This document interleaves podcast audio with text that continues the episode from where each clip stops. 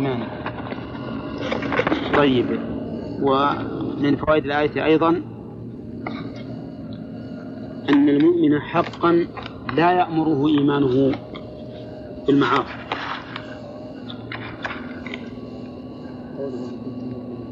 إن كنتم مؤمنين. يعني فلو كنتم مؤمنين حقا ما ما اتخذتم العجل إله طيب. الفائدة ومن فوائد الآية أيضا أن الشر لا يسنده الله تعالى إلى نفسه بل يذكره بصيغة المبني للمجهول. ننفى لا. السلام.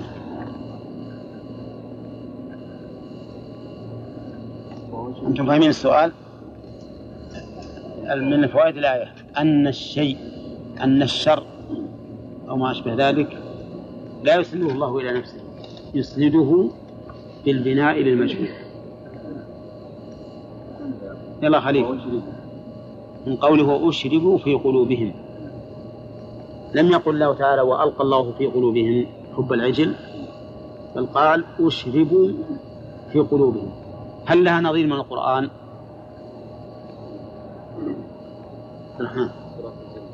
وهي؟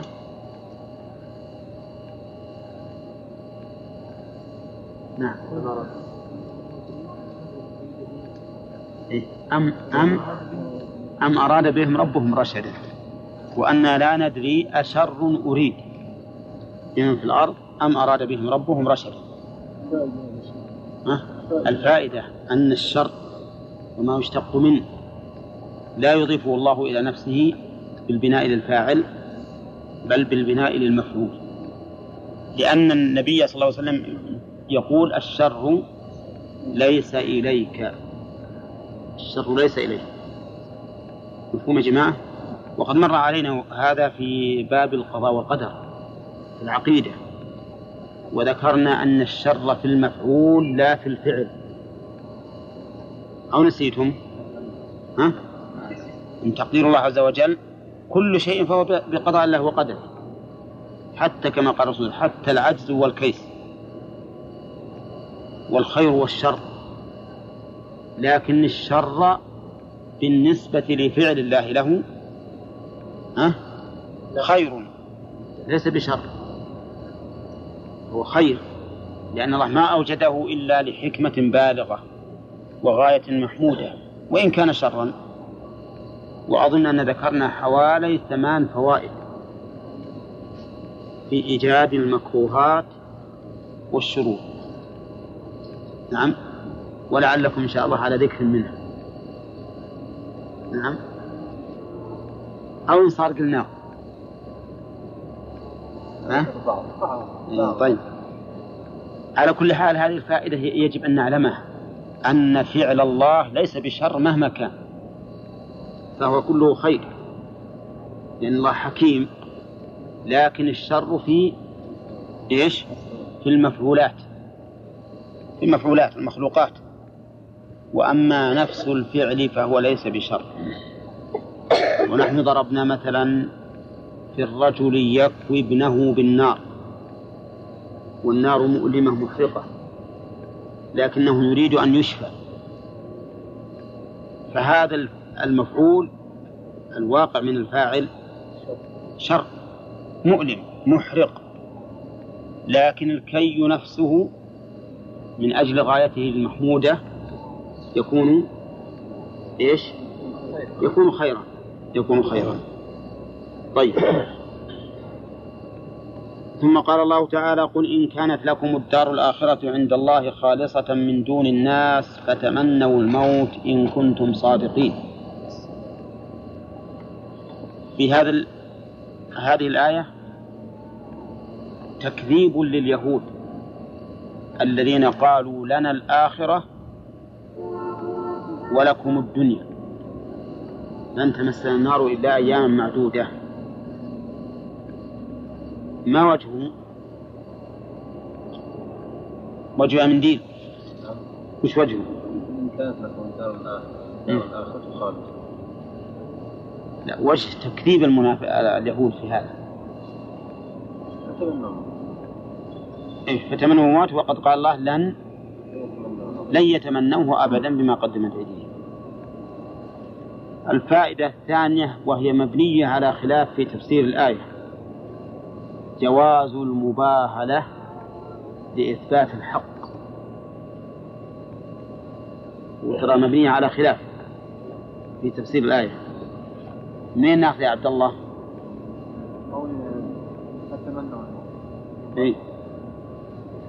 من قوله فتمنوا الموت وش هذا الرأي الذي أشرنا إليه وقلنا بناء على أنها من باب المباهلة؟ تفسيرهم بأن قول فتمنوا الموت أي يباهلون على ذلك إذا كنتم تدعون أن الآخر قال نعم. هذا قول والقول الثاني أن المراد بالآية ظاهرها ولا تكون من باب المباهلة. وذكرنا لكم أن ابن كثير ضعفه. وقال أنه لو كان الأمر كذلك لكانوا هم أيضا يلزموننا بذلك. وبينا أن ما ذكره ابن كثير رحمه الله ليس ليس بلازم. ليس بلازم. إذ أنهم لو ردوا الأمر إلى إلى النبي عليه الصلاة والسلام نعم لا تمنوا ولكنهم لم يردوه لأنه هم المدعون. فكانوا هم الذي يلزمهم. طيب وفيها أيضا دليل الآية هذه دليل على كذب اليهود.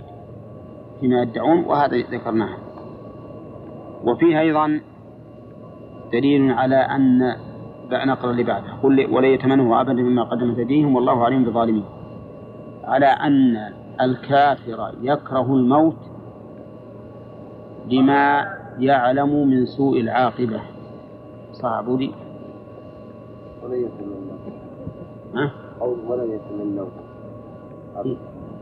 لا. قلنا بما يكره من سوء العاقبة ها؟ سيد. ولن يتمنوا أنه أبدا بما قدمت أيديهم الشاهد قوله بما قدمت أيديهم يؤخذ من قوله بما قدمت أيديهم يعني يعلمون أنهم يتعاقبون على الذنوب فلا يمكن يتمنوا الموت. فيصلوا إلى العقاب. وفيه وفي الآية دليل على إثبات السببية. منين ناخذ يا محمد؟ من الباب من الباب في قوله؟ بما قدمت أيديهم. آه، من الذي ينكر الأسباب من أهل البدع؟ غانم. من اللي ينكر الأسباب من أهل البدع؟ قدرية. قدرية لا.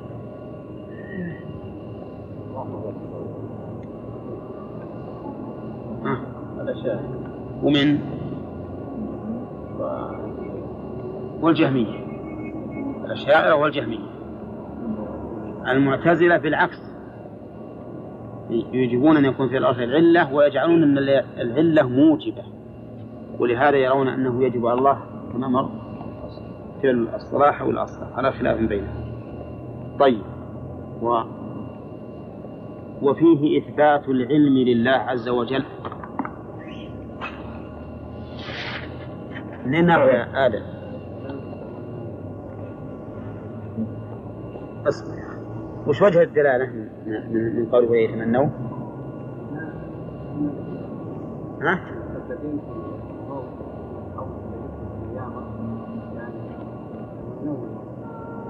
إذا وش الدليل إن هذه تفيد علم الله؟ وش وجه الدلالة من إفادتها لعلم الله؟ ما يقدرون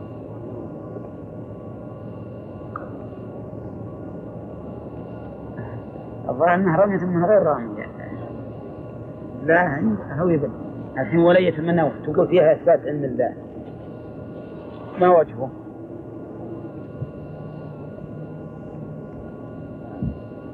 ها؟ هو فيها إثبات علم الله إيه يكون السؤال والله عليم قولي عليم لا نبي هو صحيح فيها إثبات والله عليم بالظالمين فيها إثبات العلم. لكن حتى لن يتمنوا فيها إثبات العلم. ولو يتمنوا يتمنوا ولن ولن. الله عليم. ولن يا شيخ عليم. لأن الله عليم. علمه بأنهم لا يفعلون إيه؟ لأنهم ما تمنوا لأنه ما تم لأنهم ما تمنوه. قال الله ولن يتمنوه فعلا وقع ما تمنوه. فوقع الأمر كما أخبر به. فدل على أن مع على أن معلومه مطابق لعلمه. ولا لا؟ لو تمنوه وحاشا من ذلك لكان الأمر ما يدل على هذا. لكنهم لن يتمنوه فعلا ما تمنوا الموت. ولا تم ولو تمنوه لماتوا. لو تمنوه لماتوا. طيب وفيها أيضا إثبات العلم في جملة أخرى من الآية في قوله والله عليم بالظالمين. وفيه أيضا دليل على جواز تخصيص العموم للتهديد أو لغرض. أحسن. أعم تخصيص العموم لغرض.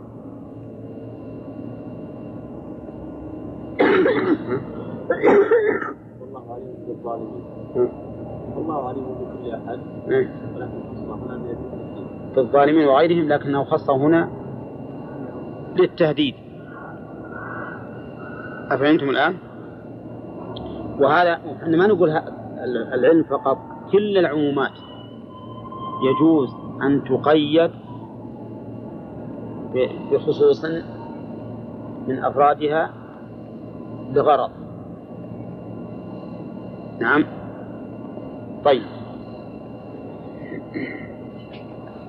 ثم قال الله تعالى ولتجدنهم أحرص الناس على حياة. هذا؟ المباهله حكم المباهلة جائز في الأمور الهامة التي يقصد بها إثبات الحق وإبطال الباطل. وقد روي وقد روي أن ابن مسعود رضي الله عنه ابن عباس رضي الله عنه وعن أبيه أنكر العول في الفرائض. وقال من شاء باهلته على ذلك. إن, الذي أحصى عدد رمل عالج لا يمكن أن يجعل في المال. وذكر ال- الفروض التي تجيب العون فالأشياء الأشياء الهامة لا بأس الإنسان يباهل عليها بإثبات الحق. ولكن بشرط أن يكون على علم من ذلك. على علم من ذلك لا لا يقع الأمر بخلاف هذا ويصاب. نعم. إيه، دعاهم لكن ما ما ما أجابوا. في وقت نجران دعاهم. في وقت نجران دعاهم. أما في قصة اليهود فهو ما ورد من رسول الله أو دعاهم مباهلة لكن كان ابن, كثير يرجح هذا ويقول الآية تدل على هذا الأمر ها؟ المباهلة كيف يعني؟ المباهلة أصلها من من الابتهال إلى الله بالدعاء يعني مثلا أنا أقول كذا وأنت تقول كذا. تقول تعال تعال تعال وهري ونجتمع ونقول لعنة الله على الكاذبين أو الكاذب منا يصاب بكذا أو ما أشبه ذلك. قال الله تعالى ولتجدنهم أحرص الناس على حياة ومن الذين أشركوا. اللام هنا موطئة للقسم. والجملة مؤكدة باللام وبنون التوكيد الثقيلة في قوله ولا تجدنهم وبالقسم المقدر وهو والله لتجدنهم وهنا لتجدنهم الدال مفتوحة وهو فعل مضارع وليس فيه ناصب ينصبه فلماذا فتحت الدال؟ لأنه متصل بنون التوكيد. والمضارع إذا اتصل بنون التوكيد يبنى على الفتح. وقول لتجدنهم هذا فعل مر علينا قريبا. وأنه ينصب مفعولين أصلهما المبتدأ والخبر. المفعول الأول ألهى في لتجدنهم والمفعول الثاني أحرص الناس. والخطاب هنا لتجدنهم. إما للرسول صلى الله عليه وسلم لأنه المخاطب بالقرآن أولا والخطاب للرئيس أو للإمام خطاب لأتباعه خطاب لأتباعه. فكل خطاب في القرآن للرسول صلى الله عليه وسلم فهو خطاب لأمته إلا ما دل الدليل على أنه خاص به. مثل قوله ألم نشرح لك صدرك ووضعنا عنك وزرك وما أشبه ذلك فهو على خصوصه. وقوله آه نعم. والخطاب من الرسول وإما لكل من يتأتى خطابه. أي لتجدنهم أيها المخاطب بهذا القرآن الكريم. والقرآن الكريم مخاطب به من؟ جميع الناس. جميع الناس. نعم مخاطب. قال ولا تجدنهم أحرص الناس على حياة. أحرص اسم تفضيل. أولى أحرص الناس اسم تفضيل. وما هو الحرص؟ الحرص هو أن يكون الإنسان طامعا في الشيء مشفقا من فواته. الطمع في الشيء مع الإشفاق من فواته يسمى حرصا. والحرص يستلزم بذل المجهود. يستلزم بذل المجهود. ولهذا قال الرسول صلى الله عليه وسلم احرص على ما ينفعك. واستعن بالله ولا تعجزن. الواو. وش؟ حياة حيوات حيوات مكتوب واو. أقول الواو هذا وش؟ على وش. هذا سلمك الله الرسم القديم. الرسم القديم رسم المصحف القديم. أيوه. على هذا الوجه. فالعلماء رحمهم الله رأوا أن الأولى إبقاء الرسم القديم العثماني على ما كان عليه. وإلا فإنه على حياة بالألف. يغلط بعض الناس اللي ما تقدر إيه اللي ما تتقرأ ما يفهم. ولهذا اختلف العلماء في هذه المسألة وأظن حكينا أقوالهم لكم. وقلنا إن العلماء اختلفوا في كتابة القرآن الكريم. هل يجب أن يبقى على الرسم العثماني؟ أو يجوز أن ينقل إلى الاصطلاحي الرسم الاصطلاحي. أو يفصل بين العالم والجاهل وذكرنا في هذا ثلاثة أقوال. وأن القول الصحيح أنه جائز. لأنه لو كان الوضع في وقت عثمان رضي الله عنه حين كتب المصحف على هذا الاصطلاح على غير هذا الاصطلاح لكتب به. والقرآن نزل مقروءا أو مكتوبا. مقروءا مقروءا. ولكن مع ذلك الذي ذكر غانم يخشى منه. يعني بعض اللي تهجون القرآن تهجي ولم يتلقوه تلقيا من أفواه المشايخ يبقون الصلاة أيضا الصلوات والزكاة كذلك والربا بالواو وهكذا وهلم جرا ولهذا من أهم ما يكون أن يكون الإنسان يتلو كتاب الله على يد قارئ يلقنه حتى يعرفه تماما طيب أحرص الناس على حياة لتجدنهم يعني اليهود. أحرص الناس على حياة. هنا نكر حياة ولم يقل على الحياة. نعم يعني معناه أنهم حريصين على الحياة وإن قلت حتى لو ما يجيهم إلا لحظة.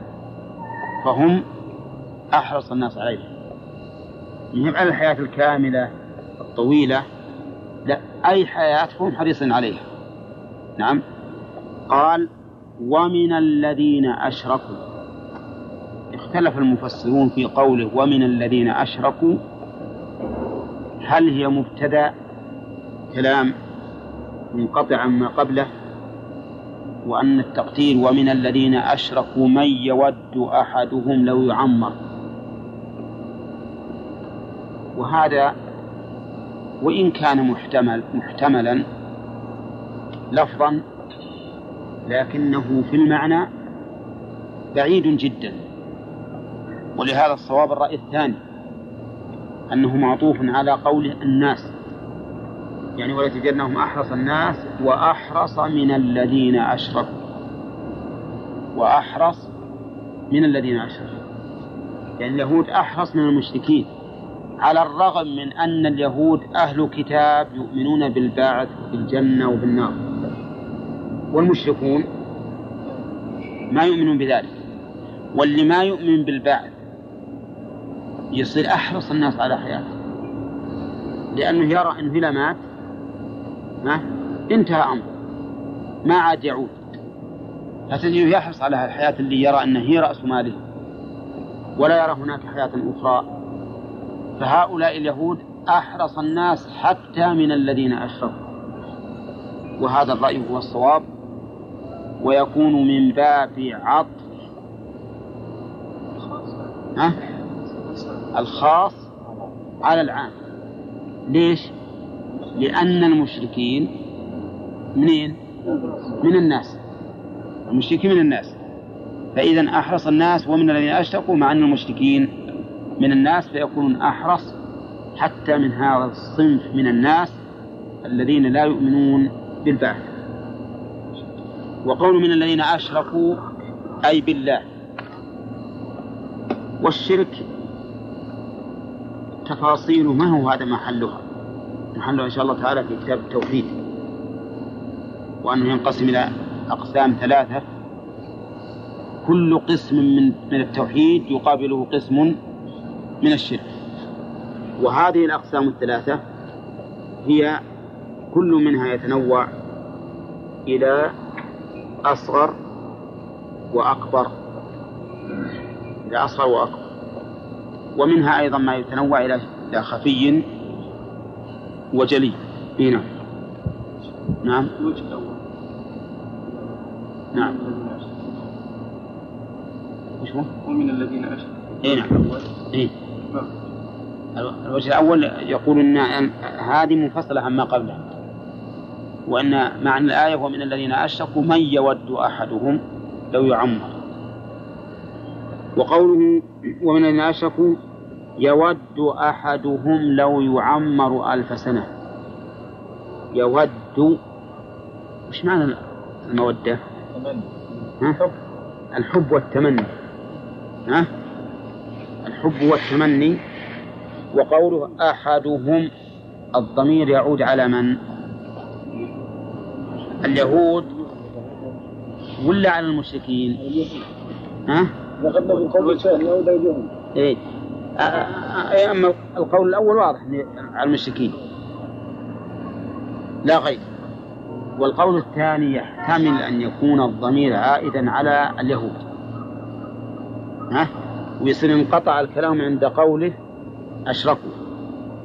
ويحتمل أن يكون عائدا إلى المشركين. يود أحدهم لو يعمر ألف سنة. أيهما أرجح في نظركم؟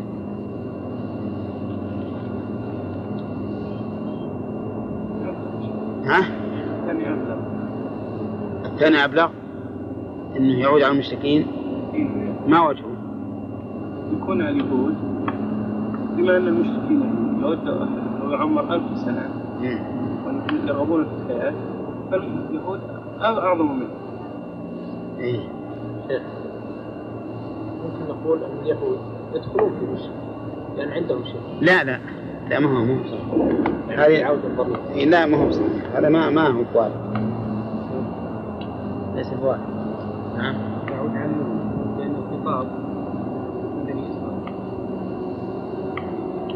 يرجحه السياق يعني؟ ترجيح السياق. وفي ترجيح المعنى الذي أشار إليه إليه حمود. إذا كان يود أحدهم أي المشركين. يعني حمود يرى أن الضمير يعود على المشركين أرجح. نعم. يرجح ما قاله حمود أمران أحدهما أن الضمير في الأصل يعود إلى أقرب مذكور والمشركون هنا أقرب. والثاني أنه إذا كان المشرك المشرك يود أن يعمر ألف سنة. وكان اليهودي أحرص منه على الحياة. فيلزم أن يكون اليهودي يتمنى أن يعمر أكثر من ألف سنة. ولا لا؟ إذا قلنا أن ضمير يعود على اليهود فيرجحه أن السياق فيه. ولكنه يدل على أن الذي يتمنى ألف سنة من هم؟ اليهود. فتبين أن الأول أبلغ. لأنه إذا كانوا أحرص من المشرك الذي يتمنى أن يعمر ألف سنة وهو أعظم أعظم دليلا على أنهم أي اليهود يحبون الحياة. وقوله أحدهم لو يعمر ألف سنة. لو يعمر إيش معنى التعمير؟ الزيادة في العمر. الزيادة في العمر والعمر هو الحياة وقوله لو لو يعمر لو هذه هل هي شرطية؟ ها؟ ما هي شرطية لكنها مصدرية وكلما جاءت بعد ود فهي مصدرية كلما جاءت بعد ود فهي مصدرية. ودوا لو تدهنوا فيدهنون. ودوا لو تدهن فلو هنا مصدرية. أولى.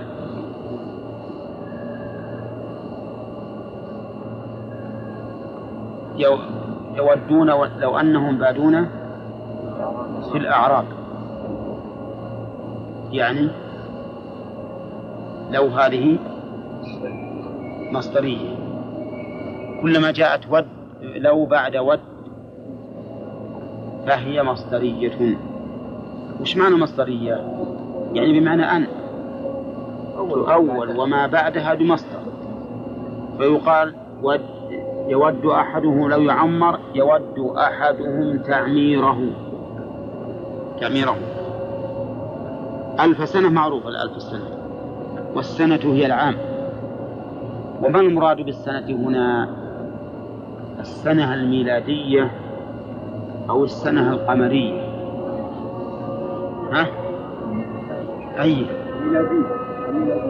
الميلادية لأنهم هم عن الميلاد. إيه. يقصدهم عن الميلاد. إيه. هذا صحيح طيب. ال- التاريخ الميلادي هذا حادث. واليهود لا يعترفون بالمسيح نبيا. والكلمات إذا أطلقت تحمل على المعنى الشرعي. وقد قال الله تعالى إن عدة الشهور عند الله اثنا عشر شهرا في كتاب الله يوم خلق السماوات والأرض منها أربعة حروف. فالميقات الذي وضعه الله للعباد إنما هو بالأشهر الهلالية. بالأشهر الهلالية. يسألونك عن الأهلة قل هي مواقيت لمن؟ للعرب. للعرب والحج. للناس والحج. كل الناس. ولذلك التاريخ هذا الأخير ليس مبنيا على أصل من الدين. مو على دين. فإن الت- التواريخ كلها إلى أن حدث هذا فيما نعلم كلها على التاريخ الهلالي. التاريخ الهلالي لأنه علامة حسية ظاهرة. لكن هذه الأشهر الفرنجية هي علامتها حسية ظاهرة؟ أبدا. اصطلاحية محضة ولذلك بعضها يصل 31 وبعضها يرجع إلى 28 بدون أي سبب. وبدون أي علة. فهي ما هي مبنية على أصل. وقد حاول بعض الحسابين أن يحول هذه الأشهر إلى عدد ثابت. إلى عدد ثابت ويجعل السنة ثلاثة عشر شهرا. بدلا من 12 شهرا وبعضهم حاول, حاول أن يجعلها إلى عدد ثابت بدون أن تزيد الأشهر ولكن رجال الكنيسة قاموا على هذا ما يمكن تخرجون وبشرى للمؤمنين من كان عدوا لله وملائكته ورسله وجبريل وميكال فإن الله عدو للكافرين. نعم. الآية اللي قبلها لا. ها؟ وقفنا على وما هو صدق اللي لا. بس صدق اللي؟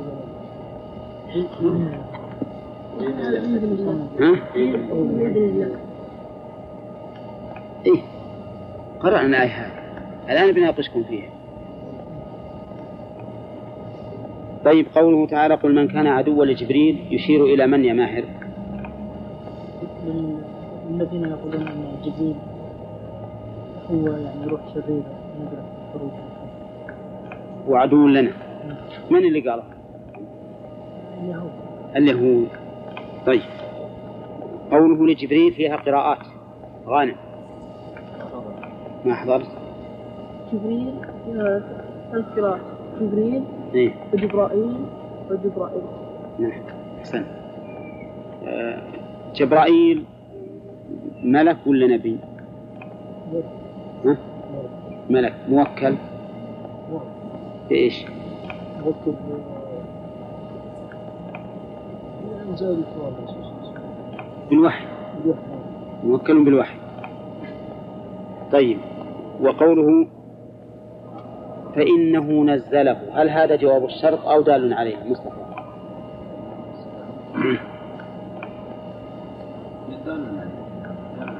وين جواب الشرط؟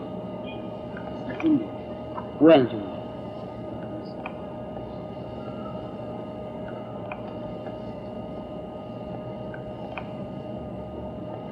فإنه نزل يعني إذا هو جواب الشرط تخالف مصطفى في قوله إنه دال عليه. ها؟ تخالف. زين. والخلاف إلى الخير خير. نعم. قيل انه جواب الشرط فل- فإنه نزله هذا جواب الشرط. نعم. قيل أنه ليس جواب الشرط وإنما هذا عله لجواب الشرط. نعم. وجواب الشرط مكتوب تقديره فليمت غيره ما تقولون في هذا الجواب؟ ها؟ صحيح. وأيهما أقرب يا وليد؟ الأقرب؟ إيه. أنه الأقرب أنه محذوف؟ ها؟ الذي رجحته. الذي رجحته ولا رجحته؟ رجحته. أنا؟ ما هو بالله ما تقولون يا محمد؟ ما حضرت. شيء. محمد؟ أو ما حضرت؟ لا لا. لا الأرجح أنه جواب الشرط إنها جواب الشرط نعم. لأن الأصل؟ لأن الأصل آه، وجود جواب الشرط عدم الحذف. إيه نعم. ولا الأصل عدم عدم التحديد ثم إن قوله فليمت أيضا بهذا الأسلوب يعني تقدير ما ينبغي. يعني وإن كان الله يقول قل موتوا بغيظكم لكنه في هذا المقام ما ينبغي. الصواب أن قوله فإنه نزله هو جواب الشرط لكن ما وجهه يا عبد الكريم؟ ما وجه ارتباط قوله فإنه نزله بقوله من كان عدوا لجبريل؟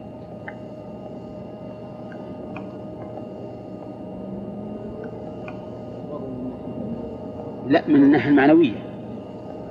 ولا النحو جواب الشرط هذا ارتباط من الناحية المعنوية كان عدوا فإنه نزله. فإنه أنزل أنزل القرآن على قلب لكن ما وجه ارتباط جواب الشرط بفعل الشرط من الناحية المعنوية. لا يعني الذين يقولون جبريل عدو. لهم فالعدو دائما يأتي بالأشياء الخبيثة وجبريل عليه السلام يأتي بالأشياء المنزلة من الله عز وجل. فهو يعني يأتي بالأشياء الخير كأنه جواب يكون علة للحكم يعني المعنى من كان عدوا لجبريل فإنه ليس فيه من أوصاف ما يعادى عليه إلا أنه نزله على قلبك وهذا وهذا لا ينبغي أن يكون سببا للعداوة. نعم. وفي البلاغة يقولون تأكيد الذم بما يشبه المدح وتأكيد المدح بما يشبه الذم هذا شبيه به هذا شبيه به. نعم. يقول يقول الشاعر ولا عيب فيهم غير أن سيوفهم بهن فلول من قراع الكتائب. ما بهم عيب إلا هذا. وهذا عيب ولا مدح؟ مدح. لكن تأكيد الذنب ما يشبه المدح. طيب. إذا فالصواب أن هذا هو جواب الشرط. وقوله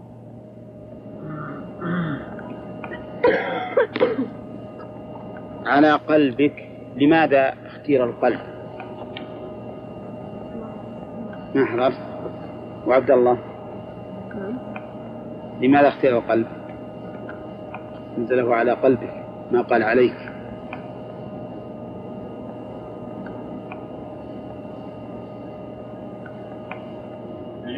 حسين. ها؟ أصلحكم الله. طيب. من اللي لماذا خص القلب؟ إسماعيل.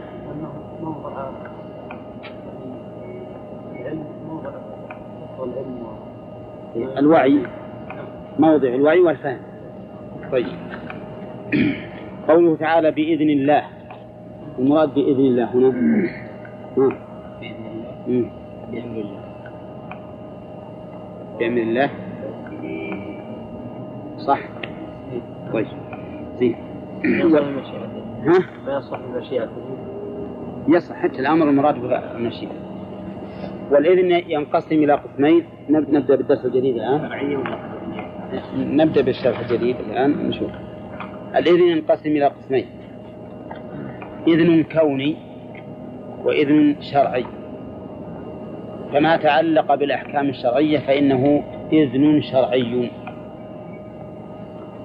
طبعا إذن الله نوعان شرعي وقدري. فما تعلق بالأحكام الشرعية فهو شرعي وما تعلق بالأحكام الكونية كالخلق والرزق والتدبير وغير ذلك فهو إذن قدري. قال الله تعالى قل آه آلله أذن لكم أم على الله تفترون. هذا وشو شرعي ولا قدر؟ شرعي. لأنه قدرا قد أذن لهم. لأنهم فعلوا هذا. حرموا ما شاءوا وأباحوا ما شاءوا. نعم.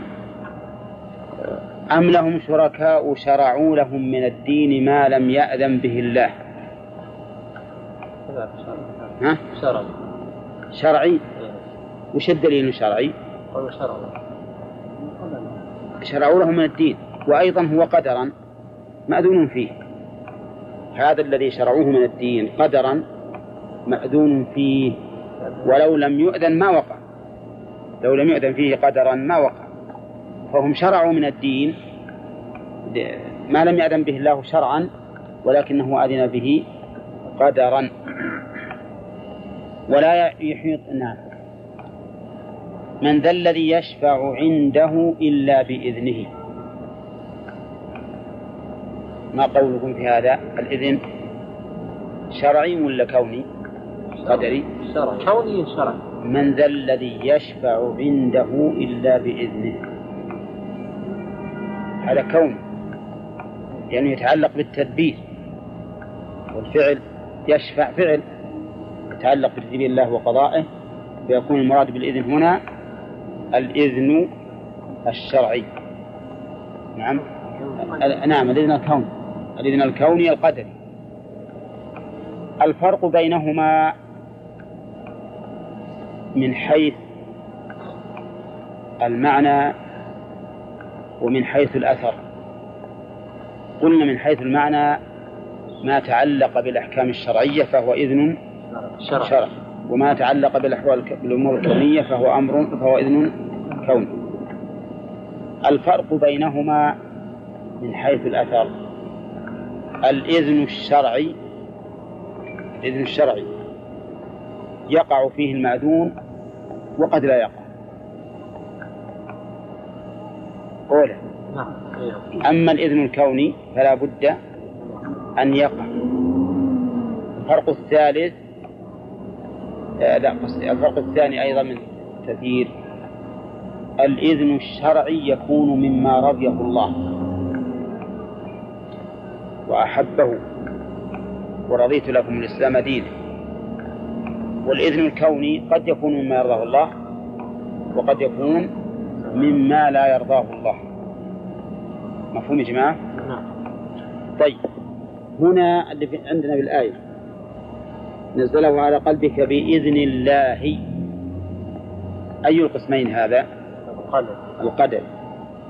مصدقا لما بين يديه مصدقا حال. حال منين؟ من الضمير في قوله نزله. الضمير في قوله نزله ألها. يعني نزله حال كونه مصدقا لما بين يديه. وقوله لما بين يديه أي لما سبقه. لأن ما بين يديه قد تقدمك والمراد بما سب بما بين يديه التوراة والإنجيل وغيرهما من الكتب التي أخبرت عن نزول القرآن. وتصديق القرآن لها له وجهان. الوجه الأول أنه شهد لها بالصدق. شهد لها بالصدق. ولا لا؟ والوجه الثاني أنه جاء مطابقا لما أخبرت به. فقد صدقها وقوعا. لأنها هي أخبرت بهذا القرآن فجاء مصدقا لها وقوله وهدى معطوفة على مصدقا. هدى. والهدى معناه الدلالة. أي دلالة وقد يراد به التوفيق. والقرآن كذلك هداية بمعنى دلالة وبمعنى توفيق. فإن الله تعالى يقول يهدي به الله من اتبع رضوانه سبل السلام. وهذه هداية التوفيق بلا ريب. لأن هداية الدلالة لمن اتبع رضوان الله ولمن, ومن ولمن لم يتبع. لكن هداية التوفيق ما تكون إلا لمن اتبع رضوان الله. وقل هدى وبشرى بشرى أي بشارة. والبشارة الإخبار بما يسر. الإخبار بما يسر.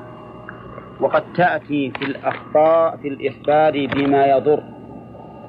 مثل قوله تعالى فبشرهم بعذاب أليم. وقوله للمؤمنين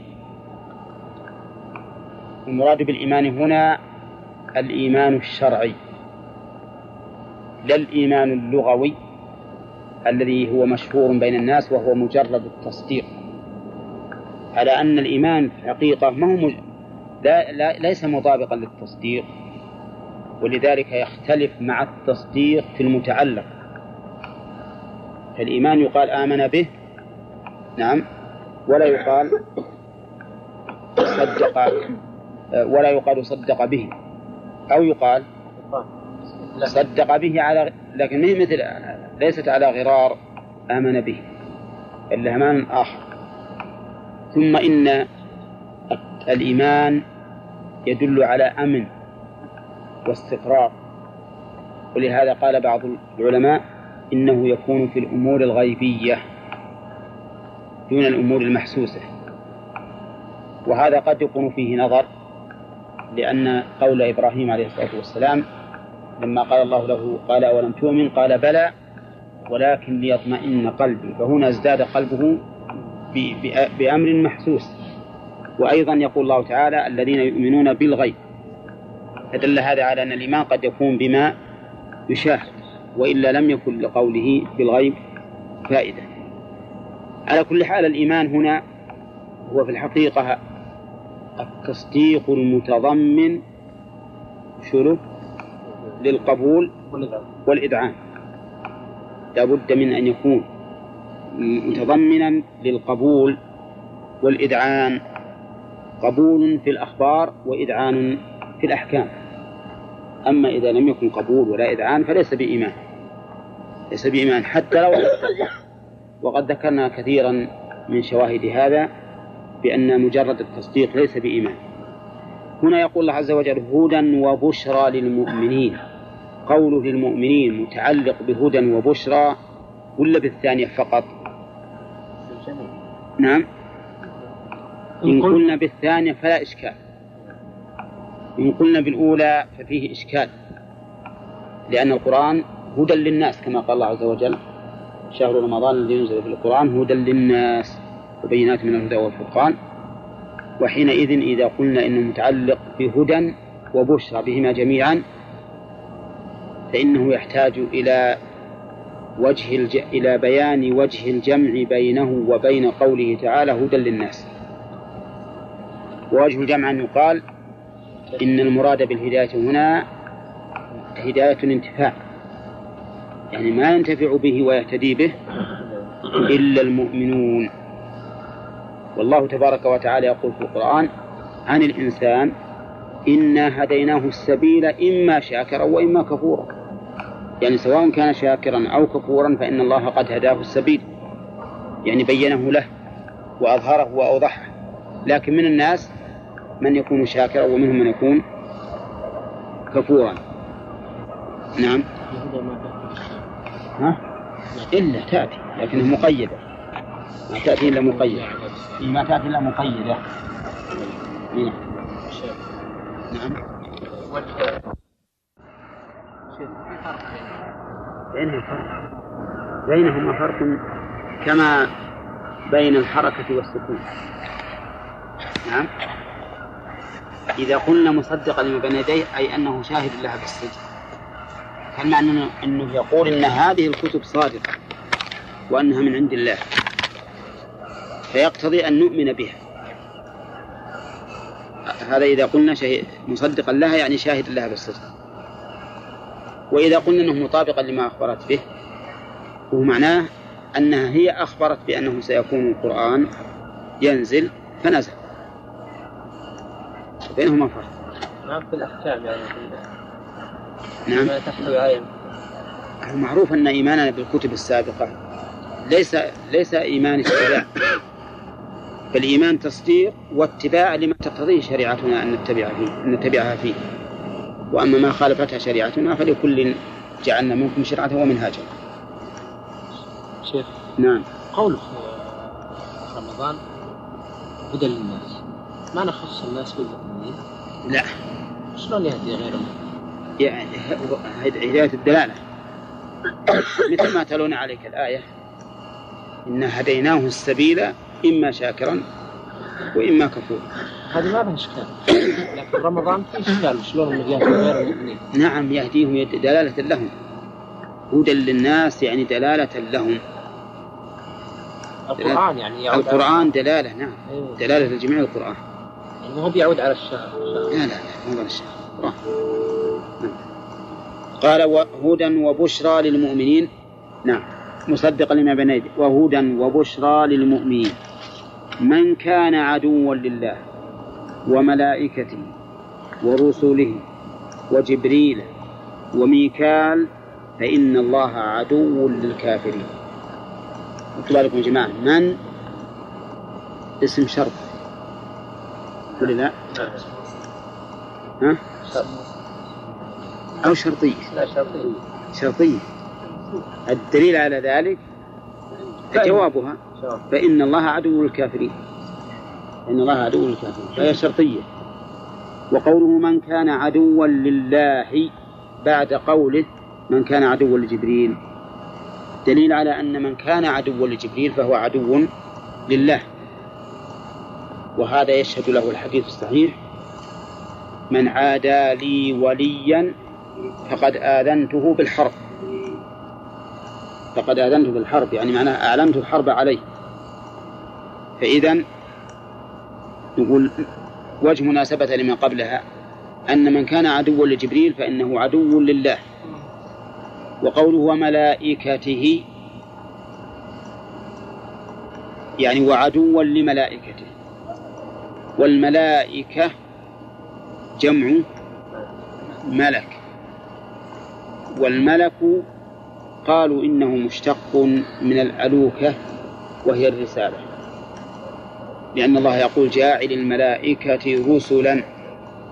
فمعنى إذا ملائكة أي رسلا. أي رسل. وقوله وملائكته يشير إلى أن العد العداوة لجبريل عداوة لجميع الملائكة. لأن حقيقة الأمر أن مثل هذه العداوة هي عداوة لشخص متمثلا في جنس. متمثل في جنس. فالعدو لواحد من هذا الجنس؟ عدو للجميع. وقوله ورسله ما فيه ذكر في الآية الكريمة للرسل. نعم. لكن من المعلوم أن من كان عدوا للملائكة فهو عدو للرسل عليهم الصلاة والسلام. لأن الملائكة ولا سيما جبريل ينزلون على الرسل بالوحي والنصر والتأييد. إذ يوحي ربك إلى الملائكة أني معكم فثبتوا الذين آمنوا. فاللي يكون عدوا للملائكة يكون عدوا للرسل وعدو لغير الرسل أيضا من أتباعهم. وقوله وجبريل وميكال جبريل معروف. وفيها القراءات السابقة؟ نعم. عندي جبرائيل جبرائيل قراءة السابقة. وقول ميكال. فيها قراءتين أخريان وهي ميكائيل. وميكائيل. مثل جبريل. نعم. فليكون عدوا لميكائيل؟ لجبريل هو عدو لميكائيل أيضا. وقد سبق أن اليهود يقولون إن ولينا من الملائكة من؟ ميكائيل. وأما جبريل فهو عدونا ولكن الله تعالى بين في الآية الكريمة أن من كان عدوا لجبريل فهو عدو لميكائيل أيضا. لأن ميكائيل وجبريل كلاهما رسول. يفعلان ما أمر. به. فكما أن ميكائيل ينزل موكل بالقطر والنبات فإن جبرائيل موكل بإيش؟ بالوحي. فكلاهما ممتثل مطيع. فكيف تكون عدوا لهذا دون هذا؟ مع أنهما سواء في عبادة الله سبحانه وتعالى والسمع له والطاعة. وقوله فإن الله عدو للكافرين هذا جواب جواب الشرط. فإن الله عدو للكافرين. من كان عدوا لله فالله عدو له هذا المعنى. من كان عدو عدو لجبريل فالله عدو له. من كان عدوا للملائكة فالله عدو له. من كان عدوا لميكائيل فالله عدو له. وهنا قال فإن الله عدو للكافرين. وفيه نكتة بلاغية وهي الانتقال من الغيب. الإظهار في مقام الإضمار. لم يقل فإن الله عدو له. لفائدتان أو لفائدتين إحداهما لفظية والثانية معنوية. أما اللفظية فهي مناسبة رؤوس الآية مناسبة رؤوس الآية إذا لا؟ لأن كله لو قال فإن الله عدو له ما تناسبت الآية هذه مع ما قبلها وما بعدها. فلأجل تناسب رؤوس الآية جاءت فإن الله عدو للكافرين. فإذا قال قائل ما دليلكم على أن الله تعالى يلاحظ أو يراعي مناسبة رؤوس الآية؟ قلنا عندنا دليل.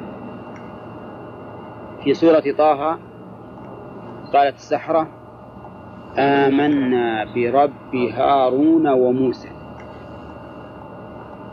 ونحن لا نعلم لهذا فائدة إلا مراعاة رؤوس الآية وإلا فإن موسى في كل ما ذكر يقدم على هارون.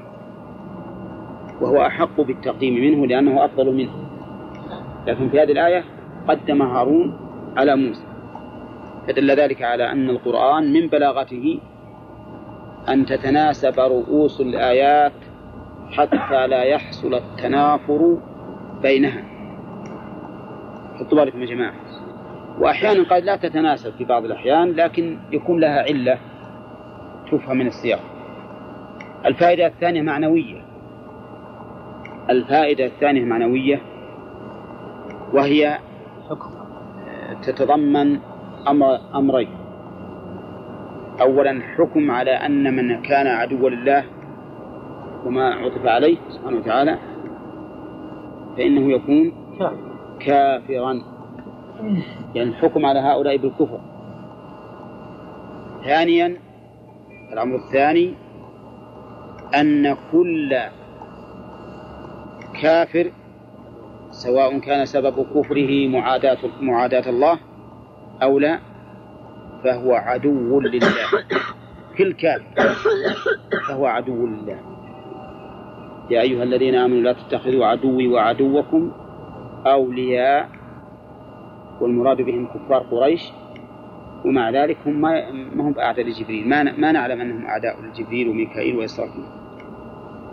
بالكم يا جماعة. إذا الفائدة يا عبد الله. نعم. الفائدة في كونه قال فإن الله عدو الكافرين. له فائدتان. الفائدة الأولى؟ رؤوس الآيات نعم. وهذه فائدة لفظية. طيب. آه بس آه نشوف الثانية منها. الثانية عبد الرحمن. من كان عدوا لله. تتعلق بالمعنى. بالمعنى. آه. وتحته أمران. الحكم على من كان عدوا لله بالكفر وأن وعموم ذلك. والثاني أن العداوة لا تختص بمن, بمن عاد الله. عداوة الله للكافر ما تختص بمن عاد الله. ولكن كل كافر فهو عدو لله سبحانه وتعالى. طيب إذن من عاد الله وأبغضه والعياذ بالله أو أبغض شريعته أو رأى أنه ظالم له بما يجري عليه من أقداره فهو كافر ولا لا؟ كافر. فهو كافر. لأن, لأن الله يقول عدو للكافرين.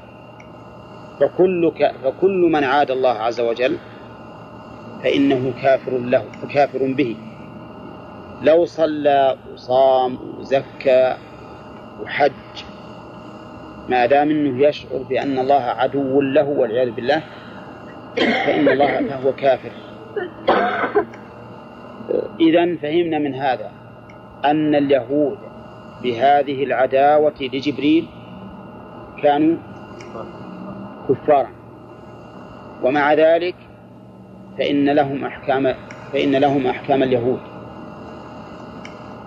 من أخذ الجزية منهم وإقرارهم على ما على دينهم وحل ذبائحهم وجواز نكاح نسائهم مع أنهم يقول مع أن الله أثبت بأنه عدو لهم.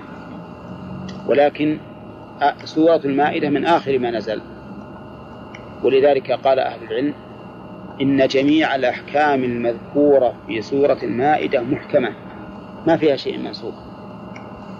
كل ما فيها فهو غير منسوخ. نعم. ثم قال الله تعالى نعم. قوله وجبريل وميكائيل من عطف العام الخاص على العام أي نعم. من عطف الخاص على العام طيب إضافة الملائكة والرسل إليه من أي أنواع الإضافة؟ كيف؟ قول ملائكته ورسله مثل ما قلت لك إن المعادي لفرد من جنس يعتبر معاداة للجنس كله. قصدي إضافة الله الملائكة إليه بنفسه إيه نعم لأنهم رسله. إضافة تشريف وتكريم. إضافة تشريف وتكريم. هذا هذا وكما قال الله تعالى بل عباد مكرمون لا يسبقونه بالقول وهم بأمره يعملون. قال فإن الله عدو للكافرين. طيب الحقيقة الفوائد ما بعد أخذناها ترى يا جماعة. قول. ما أخذنا شيء. ها؟ من الفوائد. لا قد تكون من الفوائد. ثم قال الله تعالى ولقد أنزلنا إليك آيات بينات. لقد تتكرر علينا كثيرا في القرآن الكريم وقد بينا أنها موطئة. أن اللام موطأة للقسم وأن قد للتحقيق وأنه بناء على ذلك تكون الجملة مؤكدة. لا. بثلاث مؤكدات. أنزلنا إليك. الإنزال إنما يكون من الأعلى إلى الأسفل وذلك لأن القرآن كلام الله. والله تعالى فوق عباده. استوى على عرشه على الوجه اللائق به سبحانه وتعالى. والعلو من صفاته الذاتية. أولى. اللازمة له أزلا وأبدا. وإنكار علوه بذاته كفر. لأنه من الصفات الذاتية اللازمة. وأما استواؤه على العرش فإنه من الصفات الفعلية. من الصفات الفعلية لأنه يتعلق بمشيئته. ولهذا العقل يدرك أن الله سبحانه وتعالى في العلو ولكنه لا يدرك أنه استوى على العرش لولا ثبوت السمع به لولا ثبوت السمع به. وقد ذكر ذكرنا فيما سبق قصة أبي المعالي الجويني. كان رحمه الله له كرسي يوم الجمعة يجلس عليه ويقرر للناس. وكان أبو المعالي الجويني من الأشاعرة من المتكلمين. وكان ينكر الع- العلو. فقال في جملة كلامه كان الله ولا مكان وهو الآن على ما كان عليه. وش قصده؟ إنكار أن يكون في العلو. نعم. فقال له من؟ أبو العلاء. الهمداني قال له أيها الشيخ دعنا من ذكر العلو. لكن ما تقول آه، ما تقول في من فيما يجده كل إنسان يقول يا رب يجد من نفسه ضرورة بطلب العلو.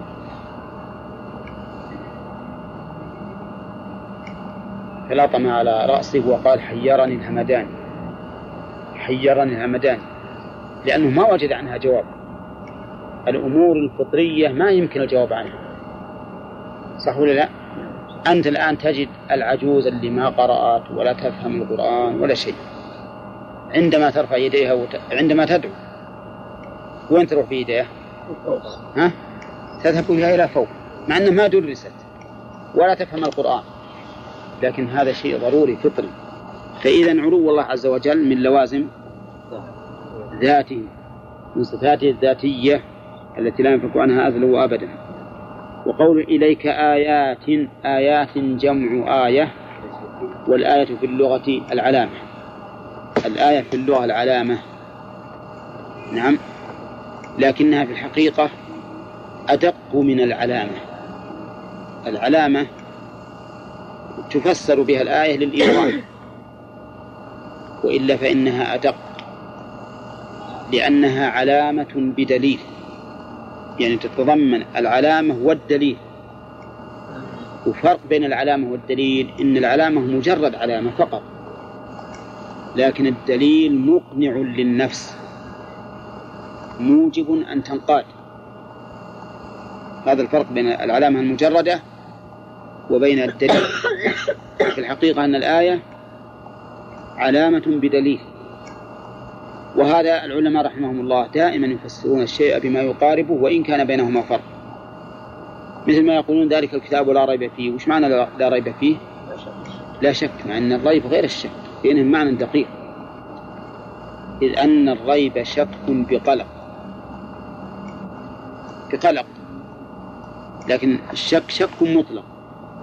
ما عند الإنسان شيء يوجب أن يقلق بهذا الشك لكنهم يفسرون الأشياء بما قاربها تقريبا. إذا الآيات معناها العلامات لكنها علامات دلائل.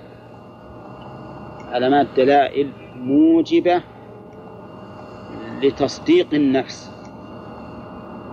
موجبة للتصديق. وهذه الآيات التي أنزلها الله على رسوله صلى الله عليه وسلم كونية ولا شرعية؟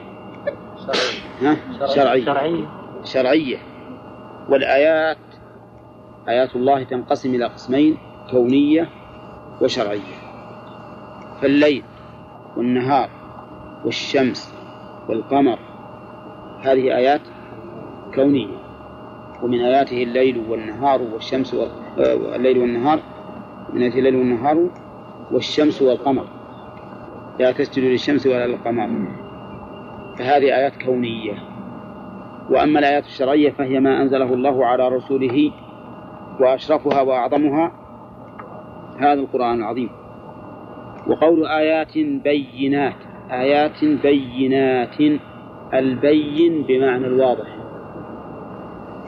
يعني اللي هو واضح الدلالة واضح الدلالة والعلامة. فالقرآن بين ولكن لاحظوا أنه بين بنفسه ولا يلزم أن يكون مبينا لكل أحد. ها؟ فإن من الناس من تزيده الآيات عمى أولى كما قال الله تعالى في سورة فصلت وهو عليهم عمى أولئك ينادون. مع أنه, مع أنه يقول هذا بيان للناس. هذا بيان للناس فالقرآن لا شك أنه بيان. يبين لكنه لمن لم يعم الله بصيرته. أما من أعمى الله بصيرته والعياذ بالله فإنه لا يستفيد من القرآن. وإذا تتلى عليهم آياتنا إذا تتلى عليه آياتنا قال أساطير الأولين. أساطير الأولين. لأنه ما تأخذ بلبه وقلبه بسبب أنه ران على قلبه ما كان يكسب كلا ليس الأولين ولكن بل ران على قلوبهم ما كانوا يكسبون. آه، إذا هي بينات من حيث هي ذاتها. ولكن هل تكون بيانا لكل أحد؟ نقول من أعرض عنها واستكبر فإنها لا تكون بيانا له. وأما الذين في قلوبهم مرض فزادتهم رجسا إلى رجسهم وماتوا وهم كافرون. وأما من كان مقبلا عليها حريصا عليها يتخذها نبراسا له يتخذها منهجا يسير عليه فإنها بلا شك آيات بينات له. ينتفع بها غاية الانتفاع. ولهذا قال وما يكفر بها. أي بهذه الآيات البينات إلا الفاسقون. وما يكفر بها إلا الفاسقون. طيب هنا. الكفر بمعنى الستر. بمعنى الستر على سبيل التقريب. لكنه مضمن لمعنى الجحد. ولهذا تعدى بالباء فقد كفر به. وأم وأما الستر فإنه يتعدى بنفسه وسترها. نعم سترته. لكن الكفر هنا يعد بالباء لأنه يتضمن معنى الجحد. وكل جحد فهو ستر بلا شك. وقوله إلا الفاسقون. الفاسق الخارج عن الطاعة. لأن الفسق معناه الخروج عن الطاعة. نعم. ولكن الفسق ينقسم إلى قسمين. فسق يراد به فسق الكفر وفسق يراد به ما دون ذلك. قال الله تعالى ولكن الله حبب إليكم الإيمان وزينه في قلوبكم وكره إليكم الكفر والفسوق والعصيان. هنا الفسق غير العصيان غير الكفر؟ ها؟ غير الكفر. والدليل على ذلك؟ عطفه. عليه والأصل في العطف التغاير لكن قوله تعالى تتجافى جنوبهم عن المضاجع يدعون ربهم خوفا وطمعا ومما رزقناهم ينفقون فلا تعلم نفس ما أخفي من قبل عن جزاء أفمن كان مؤمنا كمن كان فاسقا؟ المراد بالفسق هنا؟ فسق. الكفر بدليل قوله وأما الذين فسقوا هنا ما يكفر بها الفاسقون. أي مراد؟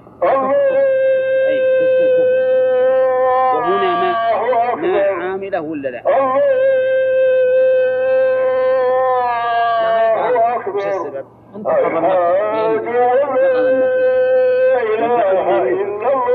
تأملوها لأن فيها مناقشة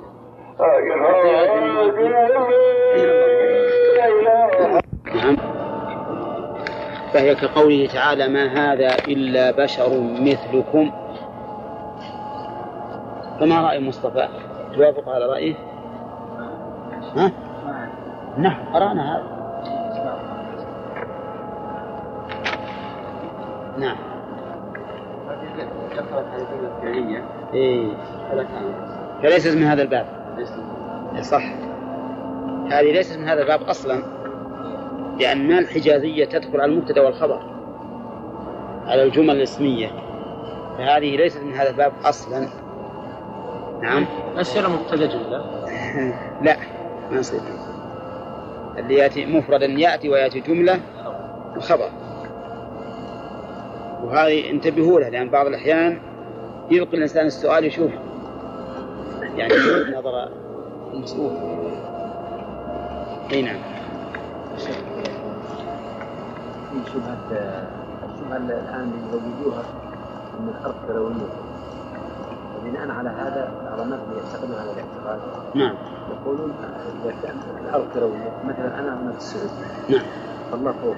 نعم. أروح أمريكا كروية الشكل الأرض كروية يكون تحت. فالله معناها جهة تحت. أصلها الأرض ليست بالنسبة إلى الله بشيء السماوات السبع والأراضين السبع. كما قال ابن عباس في كف الرحمن كخردلة في كف أحدكم ومن هذه عظمته لا يتصور أن يكون شيء فوقه أبدا. هذه ليست بشيء بالنسبة إلى الله.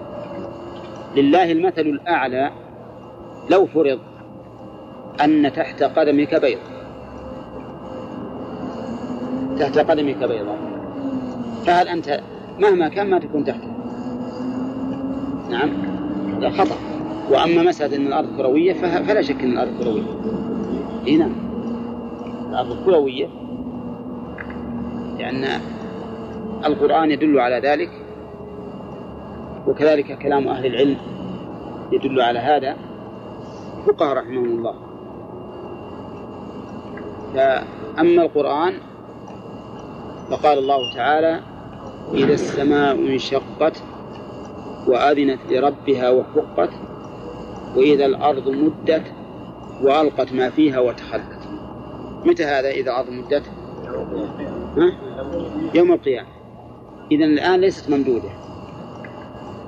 ما مدت هي مكورة.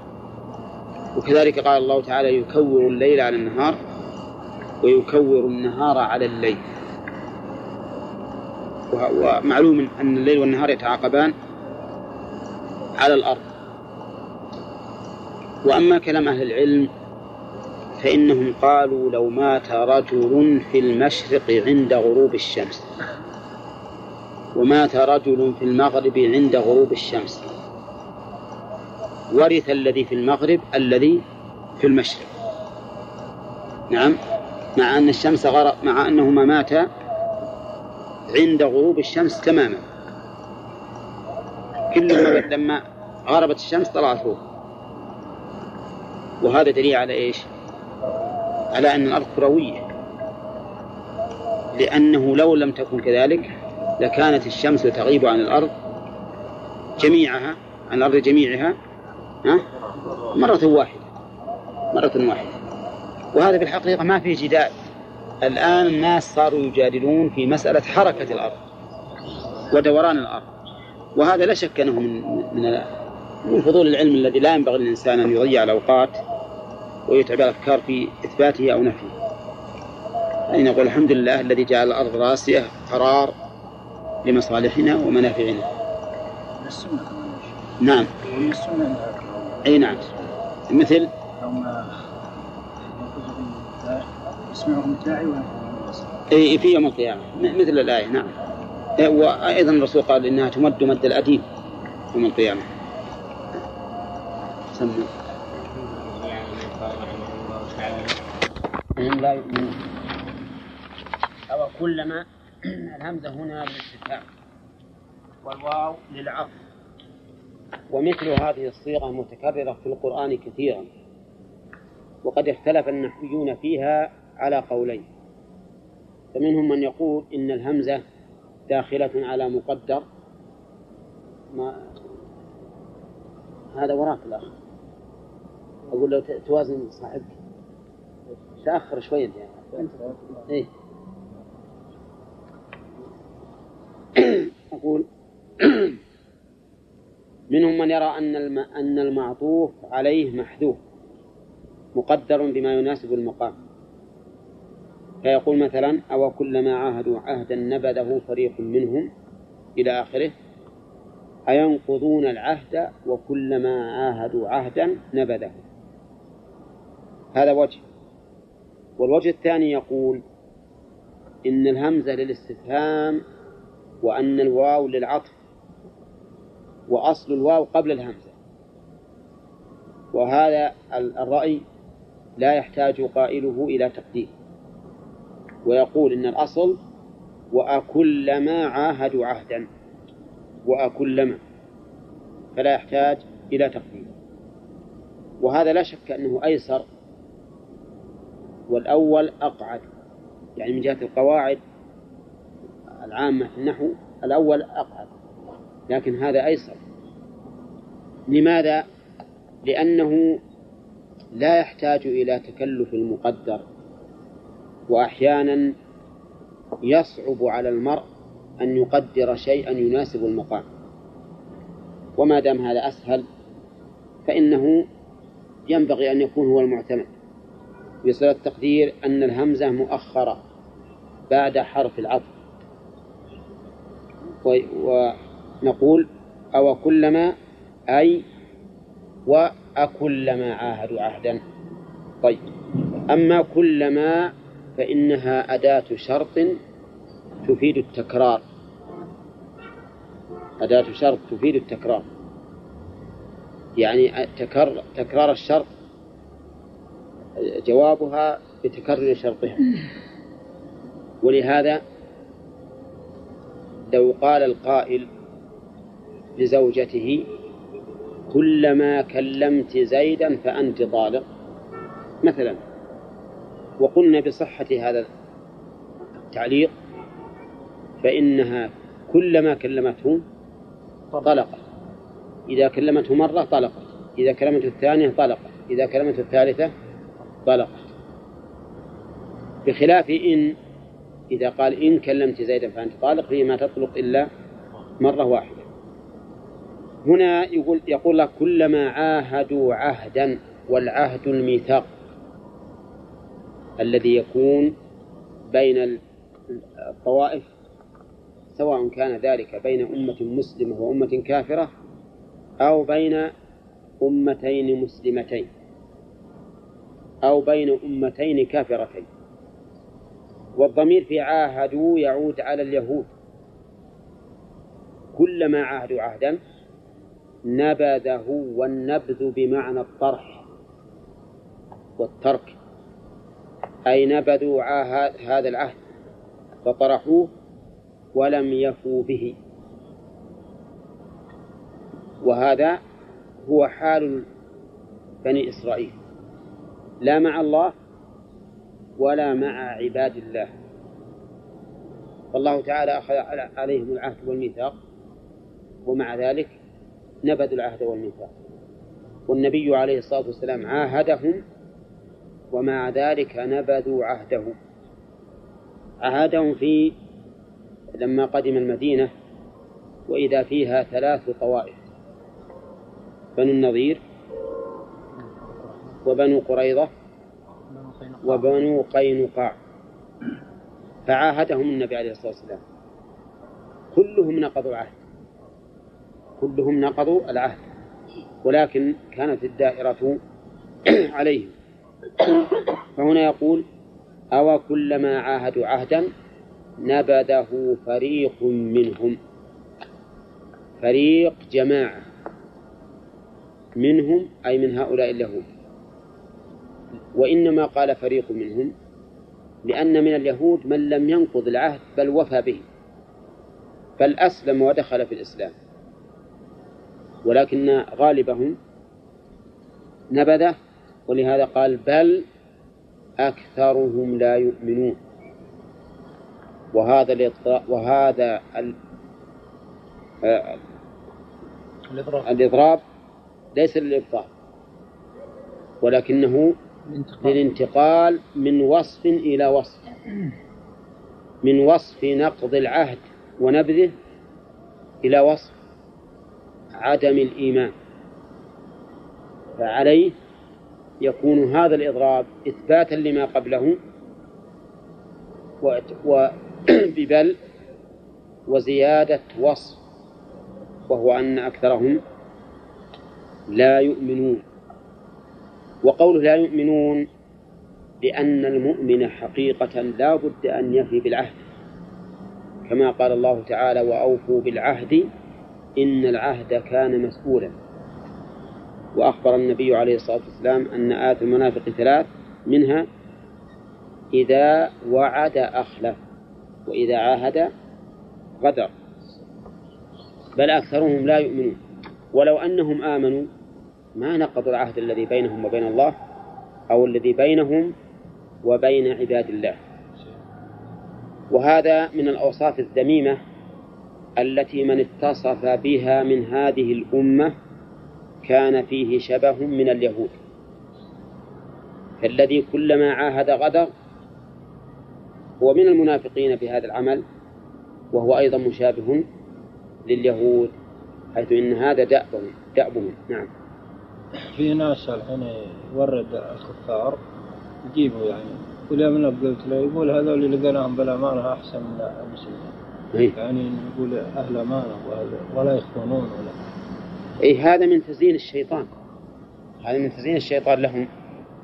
وهؤلاء وإن كانوا مؤتمنين من حيث العمل الفردي الخاص لكنهم غير مؤتمنين من حيث الأمة الإسلامية عموما. لأن ذول جواسيس للنصارى. ثم إن كل درهم نبذله لهؤلاء ففي الحقيقة أننا نبذله ليقيموا به رصاصة تكون في نحور المسلمين خصوصا الشرقيين مثل الفلبينيين فإنهم الآن الحرب بينهم وبين المسلمين قائمة ومع ذلك نأتي بهم. ثم إنه مهما كان الأمر لو فرض أن هؤلاء يريدون أن يحسنوا المعاملة بينهم وبين الناس لأجل أن يسلكوا لأنهم لو ساءت معاملتهم بينهم وبين الخلق ما حد باع. يكون حشفوا سوء كيله لكن هم يقولون نحن نحسن المعاملة لأجل أن نرغب. فهذه سياسة وخيانة مكر. فالواجب على المسلم أن يكون حذرا. ولا ولا ينبغي للمسلم أن يعرف كراهة النبي عليه الصلاة والسلام لوجود اليهود والنصارى في هذه الجزيرة ثم يذهب يجلبه. وهو الذي يقول صلى الله عليه وسلم فيما صح عنه أخرجوا المشركين من جزيرة العرب. ويقول فيما, فيما ثبت في صحيح مسلم لأخرجن اليهود والنصارى من جزيرة العرب حتى لا أدع إلا مسلما نعم. وفي في السنن أنه قال أخرجوا اليهود والنصارى من جزيرة العرب. كيف الرسول يقول أخرجوهم ثم نجيبهم ولذلك حصل منهم مفاسد عظيمة الآن. وهم إذا كثروا يبي يطالبون بحقوق. يطلبون مدارس ويطلبون كنائس ويطلبون كل ما يكون لهم في البلاد الأخرى. المسيحية اللي يجيبون من مصر وهذا داخلين فيها. داخل فيها أي لا هم والمسيحي المسيحيون من العرب قد يكون أخبث من المسيحيين من غيرهم. هنا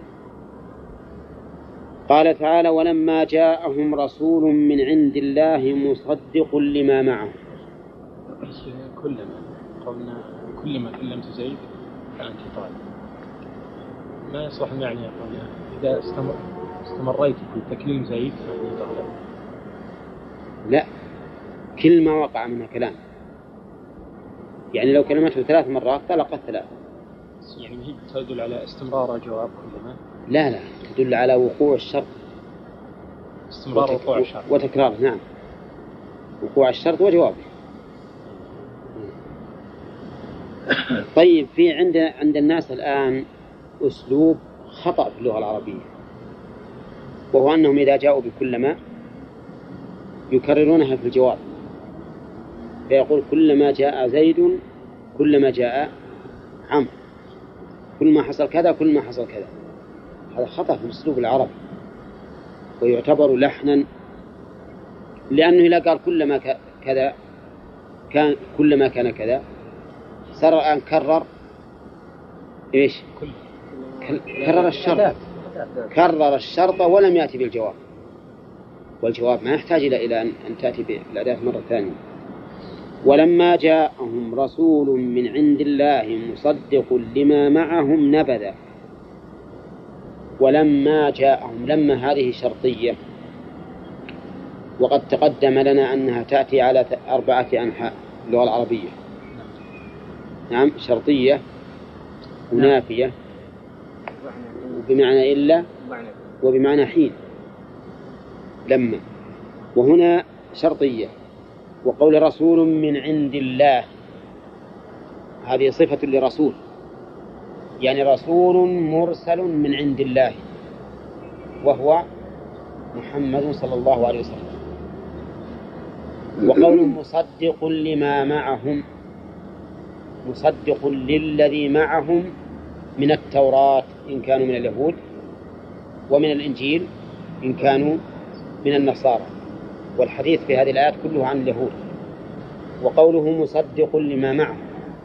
تقدم أن تصديق القرآن لما سبقه من الكتب له ناحيتان. أو وجهان. الوجه الأول أنه جاء مصدقا لما أخبرت به من نزوله. فإن الكتب السابقة أخبرت بنزول القرآن. فجاء تصديقا لها. والثاني أنه شاهد لها بالصدق وأنها من عند الله.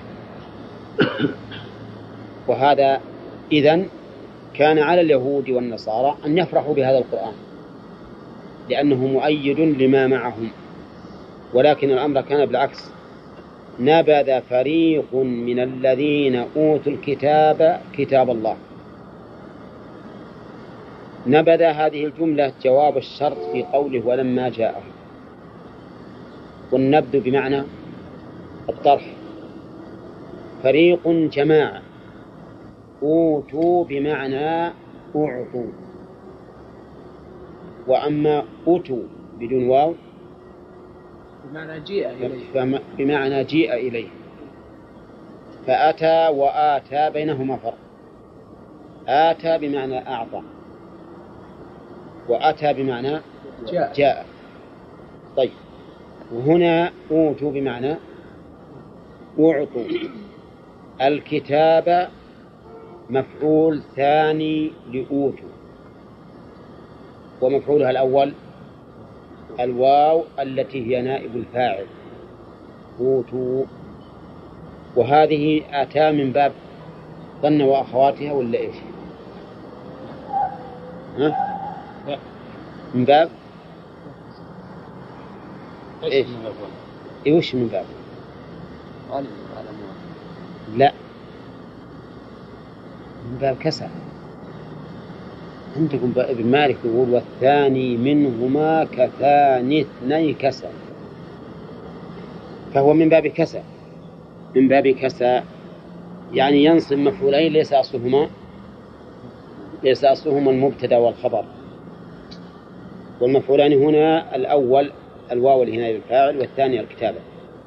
وقول أوتوا الكتاب ال هنا للعهد الذهني وهو بالنسبة لليهود التوراة وبالنسبة للنصارى الإنجيل.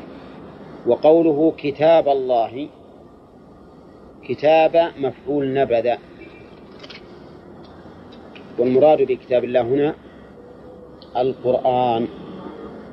وأضيف إلى الله سبحانه وتعالى لأنه المتكلم به. وسمي القرآن كتابا لأنه مكتوب في اللوح المحفوظ وفي الصحف التي بأيدي الملائكة وفي الصحف التي بأيدي البشر. نعم. كتاب الله وإضافته إلى الله لأنه كلام الله.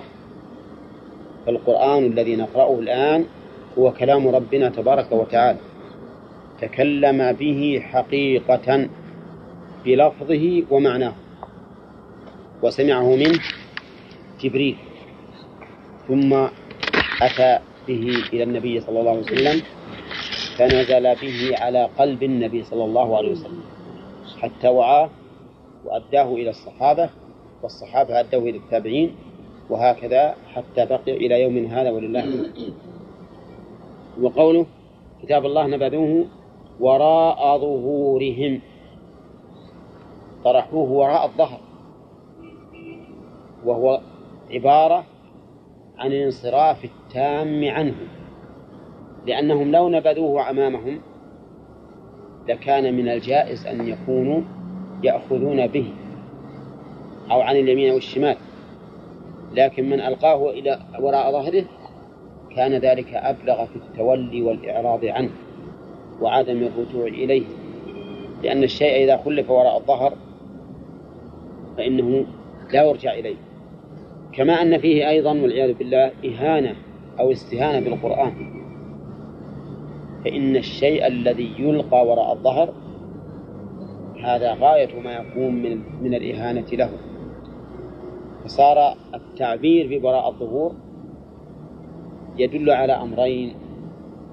أحدهما أنه لا مطمع في رجوعهم إليه. كذا. قول. نعم. لأن اللي وراء ظهرك ما ترجع. له اللي أمامك يمكن إذا وصلته أخذت به. لكن وراء ظهرك هذا إعراض كلي. لا مطمع في الرجوع إليه.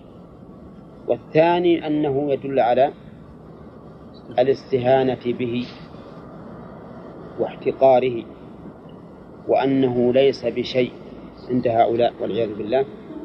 فهم نبذوه وراء ظهورهم كأنهم لا يعلمون. كأنهم كأن لها معنى ولها عمل. عملها إيش؟ عمل إن. تنصب الاسم وترفع الخبر. وأما معناها فهو هنا التشبيه. يعني كأنهم في نبذ نبذهم لكتاب الله لا يعلم